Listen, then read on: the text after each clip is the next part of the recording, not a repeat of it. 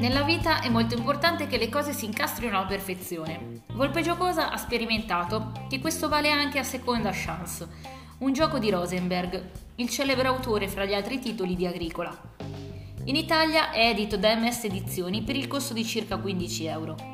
È un gioco pensato da 1 a 6 giocatori, dagli 8 anni in su, ed è molto rapido, dura circa 15 minuti. All'interno della scatola trovate un mazzetto di carte molto piccole con lato circa 7 cm. C'è anche un blocchetto di foglietti, il fulcro del gioco, con una griglia di quadretti 9x9. Trovate anche delle piccole matite tipo quelle di una nota azienda svedese. Il gioco è molto semplice e ci riporta a un videogioco che nelle sale giochi di qualche decennio fa, ma esistono ancora? Si è preso diverse monetine, stiamo parlando di Tetris. Ogni giocatore inizia la partita con la sua griglia 9x9. Una sua carta personale indicherà la sagoma di un blocchetto squadrato, proprio simile a quelli del videogioco russo. Il giocatore inizierà così a raffigurarlo al centro del suo foglio.